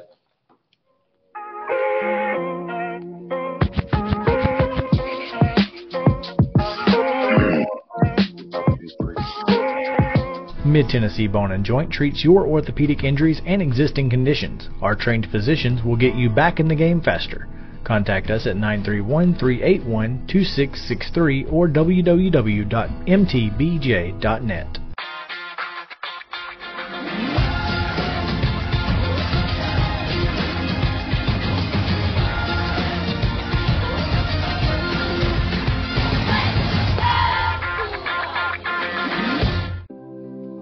Custom Stone Handler supplies over 600 distributors and suppliers with quality stone products. Along with River Stone, we produce and distribute over 100 building, landscape, and other bulk products.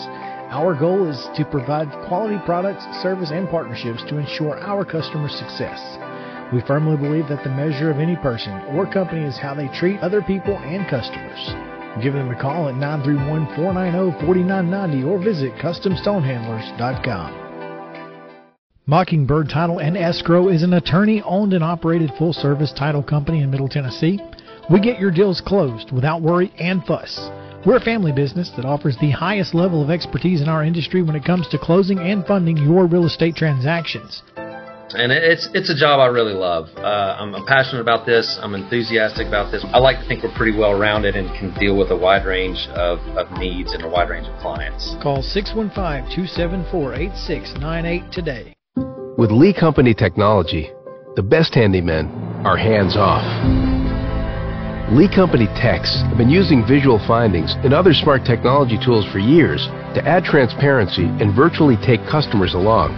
You see what we see, whether we're in a crawl space or on a roof. With Lee Company, technology helps us help you, no matter what's happening in the world or at your house. Piggly Wiggly, located in Neely's Mill Shopping Center, is Columbia's locally owned and operated Cost Plus 10 grocery store dedicated to serving the community with low prices and smiling faces. Piggly Wiggly offers fresh, hand cut meats daily as well as daily hot plate lunches from their deli counter. You're certain to see smiling faces and a helping hand when you're here at Piggly Wiggly. Come by and check out our fresh produce, high quality meats, and more. Down home, down the street, we'll see you at the pig. Mid Tennessee Bone and Joint has been the official sports medicine provider for Maury County Schools for more than 40 years. We specialize in orthopedic service, and our Ortho Quick Walk In Clinic lets you bypass the ER. Visit us online at www.mtbj.net.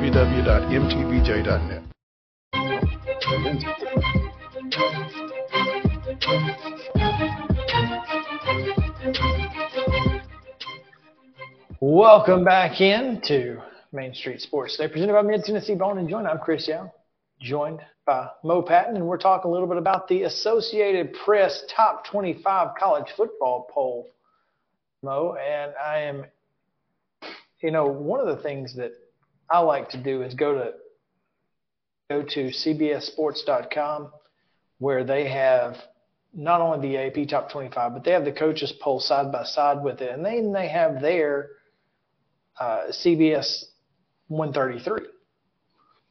And so, uh, you know, as as I'm CBS Sports is pretty pretty handy. yeah, it really is. It's a fantastic website, and, and I love I, I love checking it out. But I'm curious here because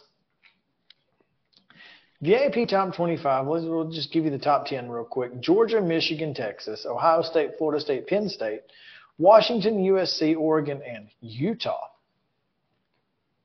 Now, I, I gave you the top 10 because I have a question. Hmm. What has Utah done that has them ranked seven spots higher than Duke?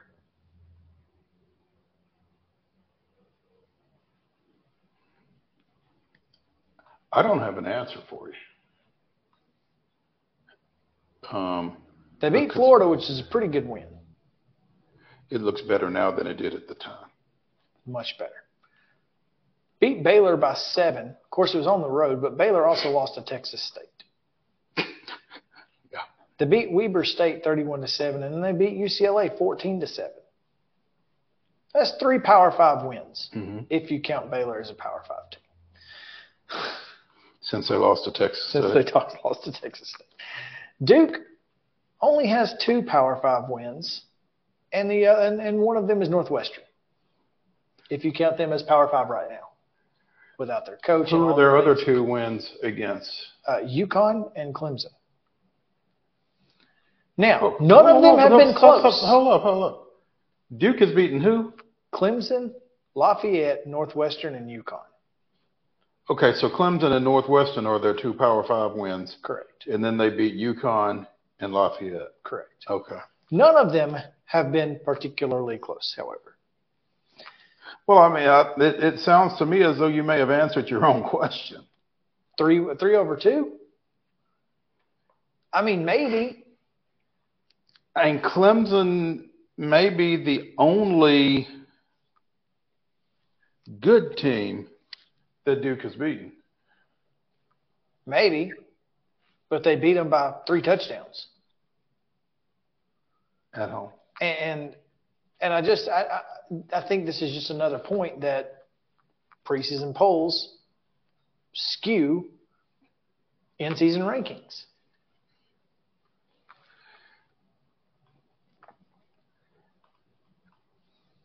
I think Duke- where, where, where would you put Duke? Top twelve, probably twelfth. instead of who? I mean, would you put Duke ahead of Utah? They'd probably be right next to each other. I don't think they're seven spots away. You know what I mean? I, I, I Well, think, let's look at who's between them. let, let's do it. I mean, I think I think you, they have a They better, they got a shot. They they, they have a get better resume. They have a better resume at Washington than Washington State. They have a better resume than North Carolina right now. Oklahoma, I'd probably put them ahead of Oklahoma. I mean, that's that's iffy. Louis LSU, absolutely. I'd have them over LSU. Heck, LSU's got a loss. Alabama, right now, yeah, absolutely. So yeah, I'd put them at 12. I think Notre Dame, Utah, and Duke probably about the same. Well, we're gonna find out about two of them Saturday. We are because they'll get a chance to play Notre Dame. And I love the way the AP poll lists Notre Dame among 1A independents. Well, I mean, they are technically independent. Technically. That, that irritates me beyond beyond all logic. That irritates me. It- Well, they can't play for a conference it- It's more irritating than it should be, but it, it irritates me. But here's here, here's, the, thought process. I mean, you're telling me, and granted, I think that I think USC and Oregon and Washington, they're, they're by the way, the four Pac-12 teams in a row. That's that's odd. I mean, folks voted, and that's the way it came out. And I don't think there's any arguing that necessarily, except that I think that two of them should probably be in the top five. I mean, just, you know, Ohio State, I think they, they earned a top five ranking. I don't know what Michigan's done to earn a top five ranking right now. Mm-hmm. Georgia. Texas deserves to be up there. We've had this conversation. I think Mhm. Florida, there's no way Florida State should be number five in the country right now. No way. Based on their last two performances, you're telling me that Washington shouldn't be ahead of them Penn State shouldn't be ahead of them. So, so basically, all of this comes back to for you that the preseason top twenty-five Skews the prejudices. It absolutely does. Okay, but it's there. I understand mean- that, but but I mean, once the games are played, shouldn't we, you know, use what we have based off of the games played on the field versus what we think a team is capable of doing? Your stance applies in a number of different places. This is my entire point, Mo. And I, mean, hashtag IYKYK. I'm fine with a preseason poll. What I'm not fine with is only maneuvering the the, the preseason poll. Make, making everything else fit, Fit. the preseason poll. It's exactly what we're doing here. Mm-hmm. Now I understand Georgia and Michigan haven't lost. I get that. But if we're being honest, neither of those two teams look like the number one and number two teams in the country based on what we've seen.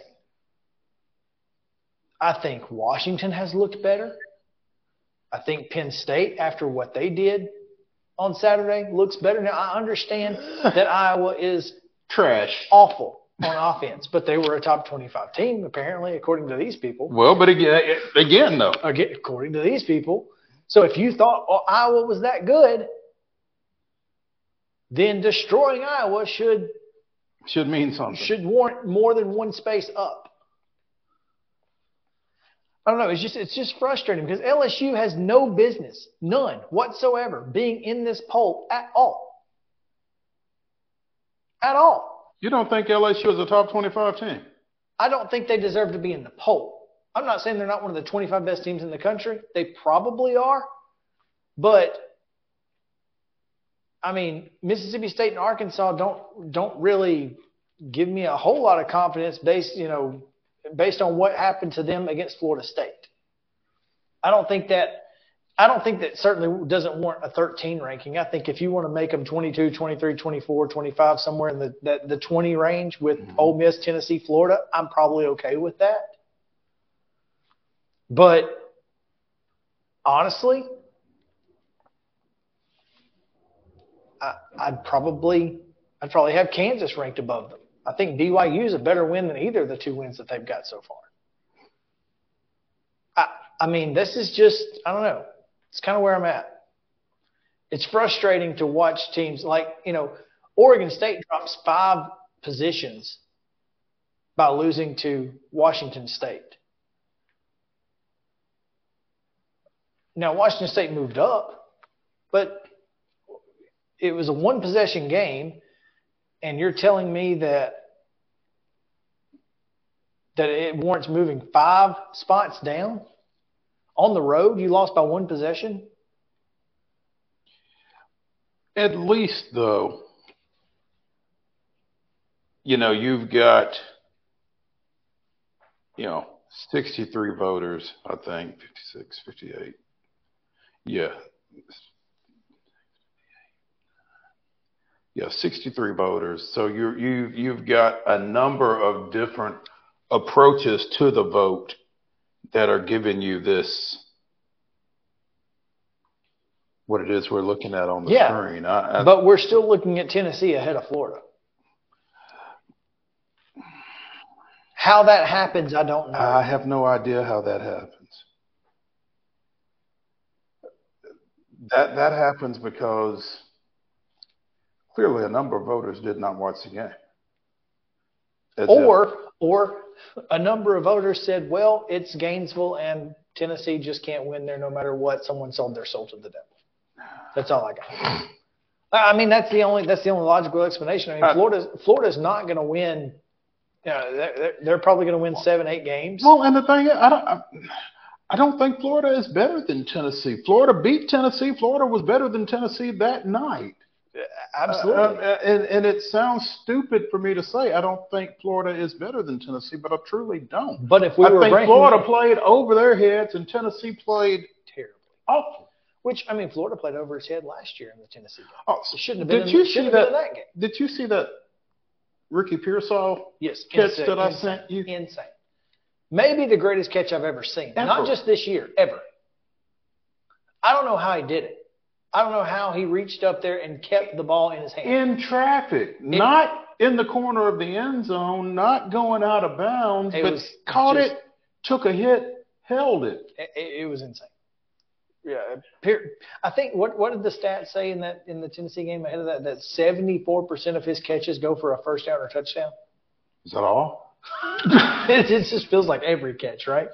So it, yeah, th- I mean, yeah, dude's good. But if we're making a top twenty-five, Mo, if we're, if, there's no way in good conscience that we can put Florida behind Tennessee, no matter where they are. Right. Especially if they're next to each other. That's just glaring to look at them right there like It's that. and, and same thing with Tennessee and Alabama last year when everybody kept voting Alabama five and Tennessee six. It didn't make any sense. If when Tennessee had beaten them. if they if they're if they're next to each other, you know, if Tennessee wins ten games and Florida wins seven games, then sure, Tennessee Right. should probably be ahead because we know that body of work matters. But if they're the same, Mm. All things being equal, yeah. I don't know how this happens. It just it blows me away. Mm. It really does. I mean, so anyway, I just the questions that I have one include how are so many one one loss SEC team teams ranked? Because I'm not sure if I ha- let me see if I if they've got rankings if they've got records on here. They do. The only teams with a loss are Notre Dame, Alabama, LSU, Oregon State now, who lost to a ranked team, Ole Miss, Tennessee, Florida. Those are the only teams with a loss. Now, Oregon State and Notre Dame both lost to ranked teams. Mm-hmm. Alabama lost to a ranked team. Tennessee LSU lost to a lost to a ranked team. Well, they weren't ranked when they lost to them. And so, like, but the only teams with losses are SEC teams Notre Dame And Oregon State. and Oregon State. That seems a little iffy to me. Just saying, Just saying. especially in a year where the SEC looks pedestrian. It just means not as much. but then again, if not them, then who? Mm, eh, right. Kansas State sits outside of the top 25, just lost on a field goal on the road to Missouri. I mean, I don't know that that warrants getting kicked out of the top 25, but it's close, and they're Well, 26. I losing to Missouri might warrant getting kicked out of the top 25. Four and oh, four and zero Missouri, number twenty three in the country, baby. Which is a which is the perfect setup for Vanderbilt, by the way. They got to come to Vanderbilt this weekend. Mm. And as and as bad as Vanderbilt has been at times this year, they're still capable of sneaking up on somebody, and probably more so this year than last year. I don't. So watch out. That's I don't know what you base their ability to do that on, though. I mean, against a pedestrian, again, Kentucky team, you know, Swann throws three picks, two of them go the distance the other way. I mean, they're not. But if you They're don't not throw do- those three picks, If you don't throw those three picks, okay. Well, and, and my, my point to that is that's a fixable error. You know, don't turn the ball over. Clearly, you don't turn the ball over, and you, you got a chance to win this game. But AJ Swann is of a mindset, I would imagine, that I've got to try to make some plays in the passing game because we can't we run the have, ball. we have no running game. because we can't run the ball. Sure. So- I'm just saying that it, it, you know, make better decisions. Don't try to force it, and, and you don't throw two pick sixes, and they're right in that game. So It's a lot of ifs. well, I understand that. I get that, but I also don't think that Missouri's as good as Kentucky.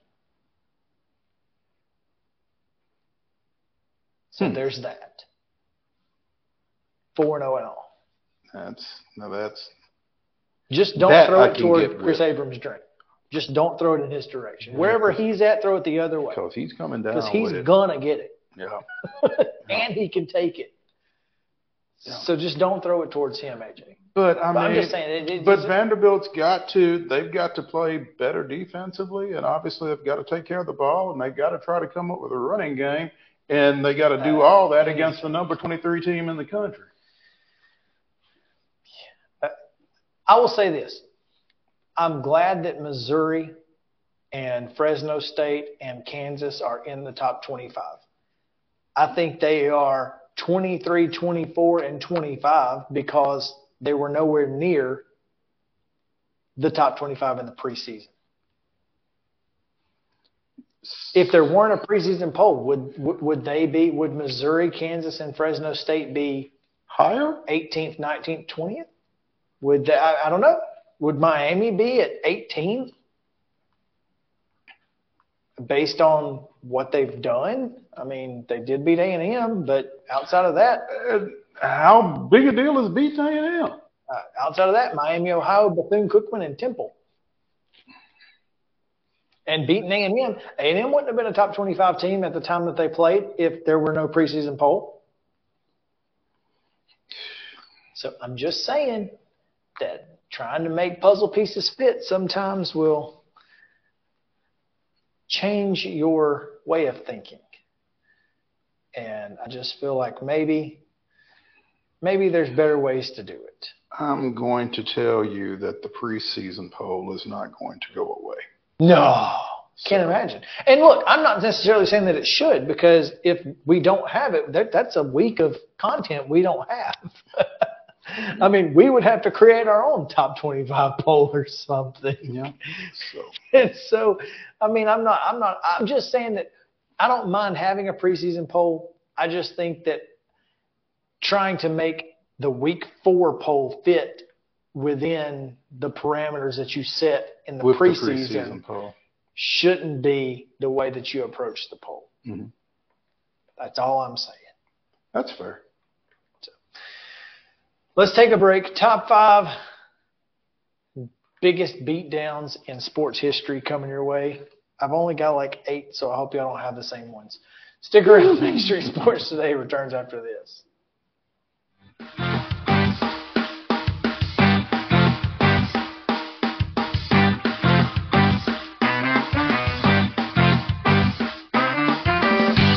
Mid Tennessee Bone and Joint treats your orthopedic injuries and existing conditions. Our trained physicians will get you back in the game faster.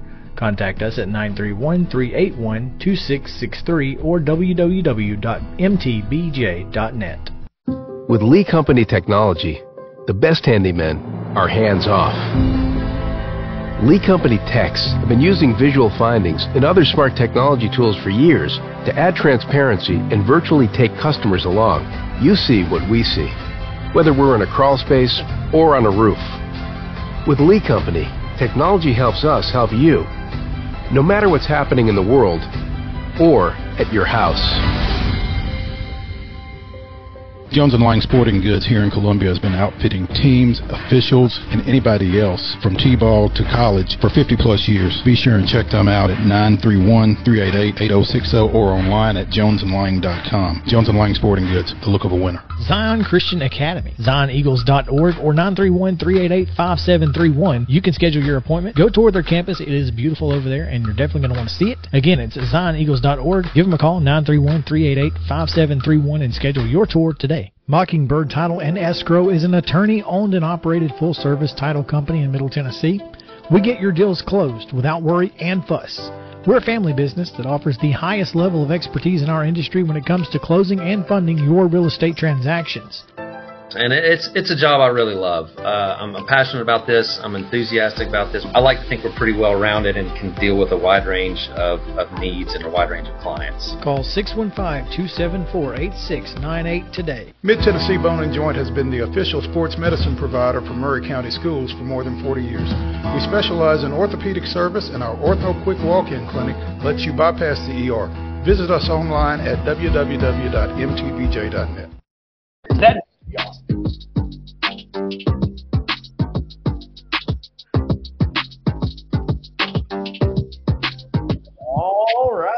Top 5 Tuesday brought to you by our friends at Mid South 5 Fitness. Make sure to go see Thales Steele and the fine folks at Mid South 5 Fitness.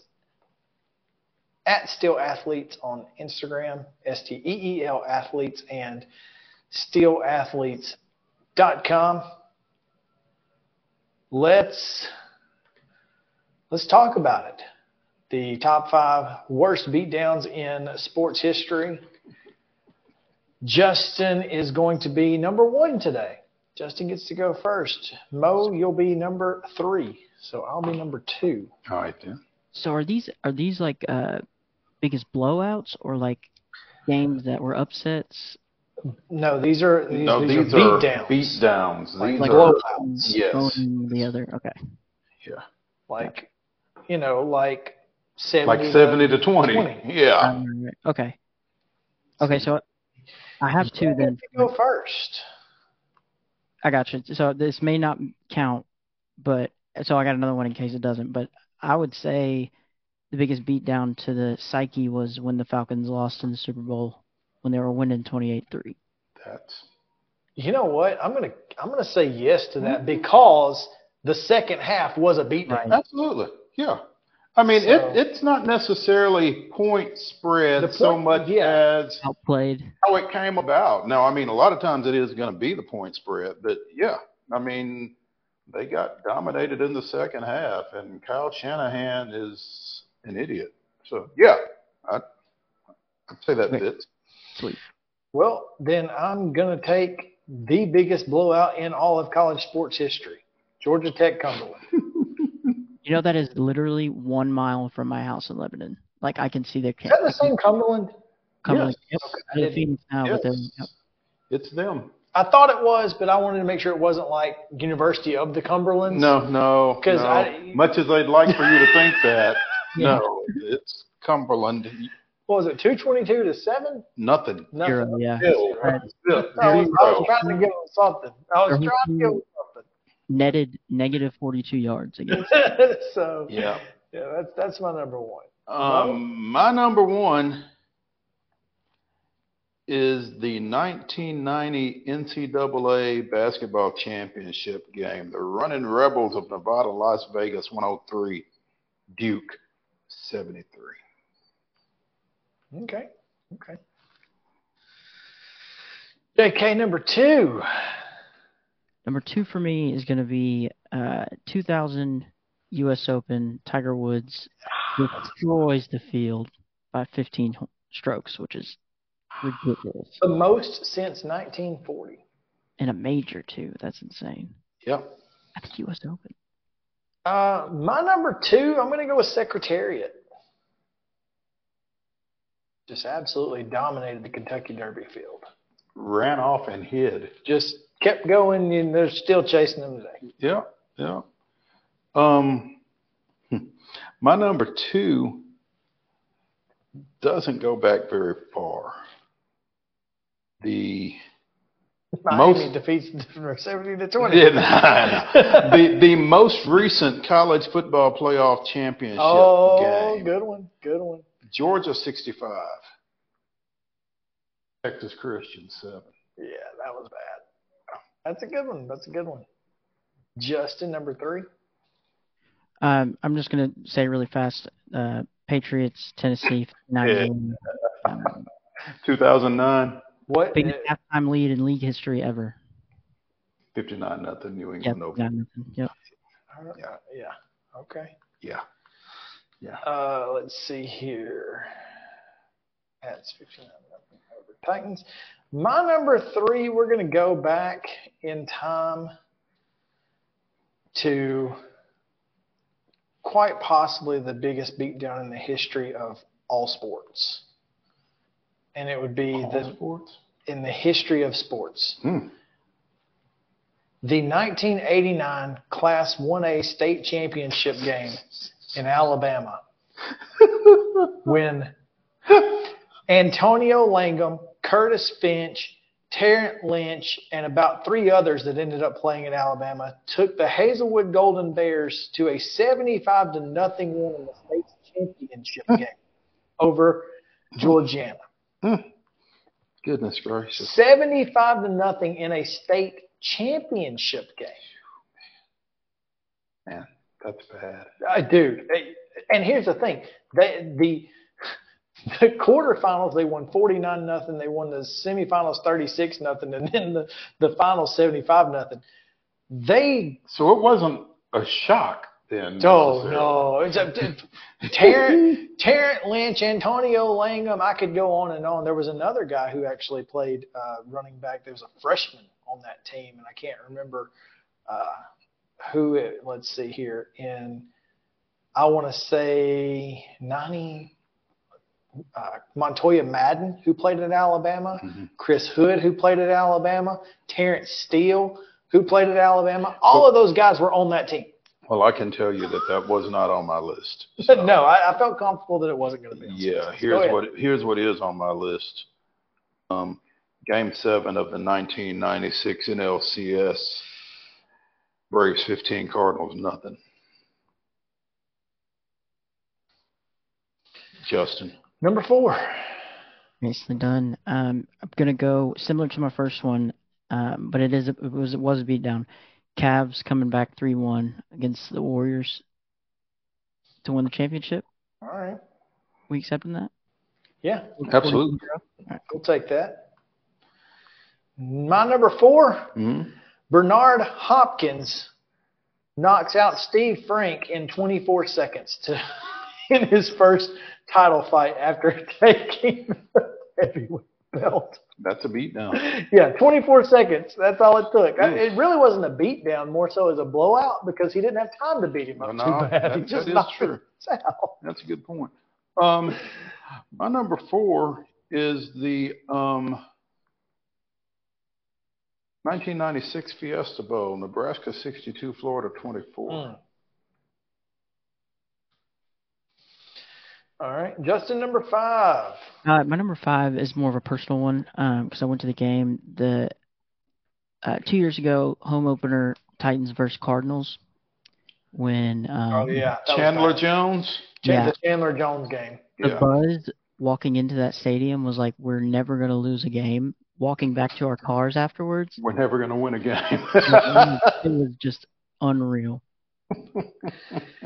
My number five is going to be Ned Jarrett winning the Southern 500 by 14 laps. what happened? Did everybody else's crew They just, just not show quit. up, or They just what? didn't show up. I don't know. Goodness but gracious. it- I- I'm pretty sure he cheated. My number five is the 1940 NFL championship game when Chicago beat Washington 73 to nothing. You know what else is on my list? The only one that I, that I didn't get to. The Braves Marlins 27 20 29-9? 29-9 or whatever. Seven home runs. Adam Duvall with three in that one. Yeah, back in nine, in 2020. Yeah, that's on my list. Justin, as what was your number four? I, Um, the Cavs coming oh, back. that's right. Cavs three to one. All right. Well, there you go. That's going to do it for the show. We appreciate you guys being with us. It's Top Five Tuesday. We'll be back tomorrow at two o'clock right here. Same bad time, same bad channel.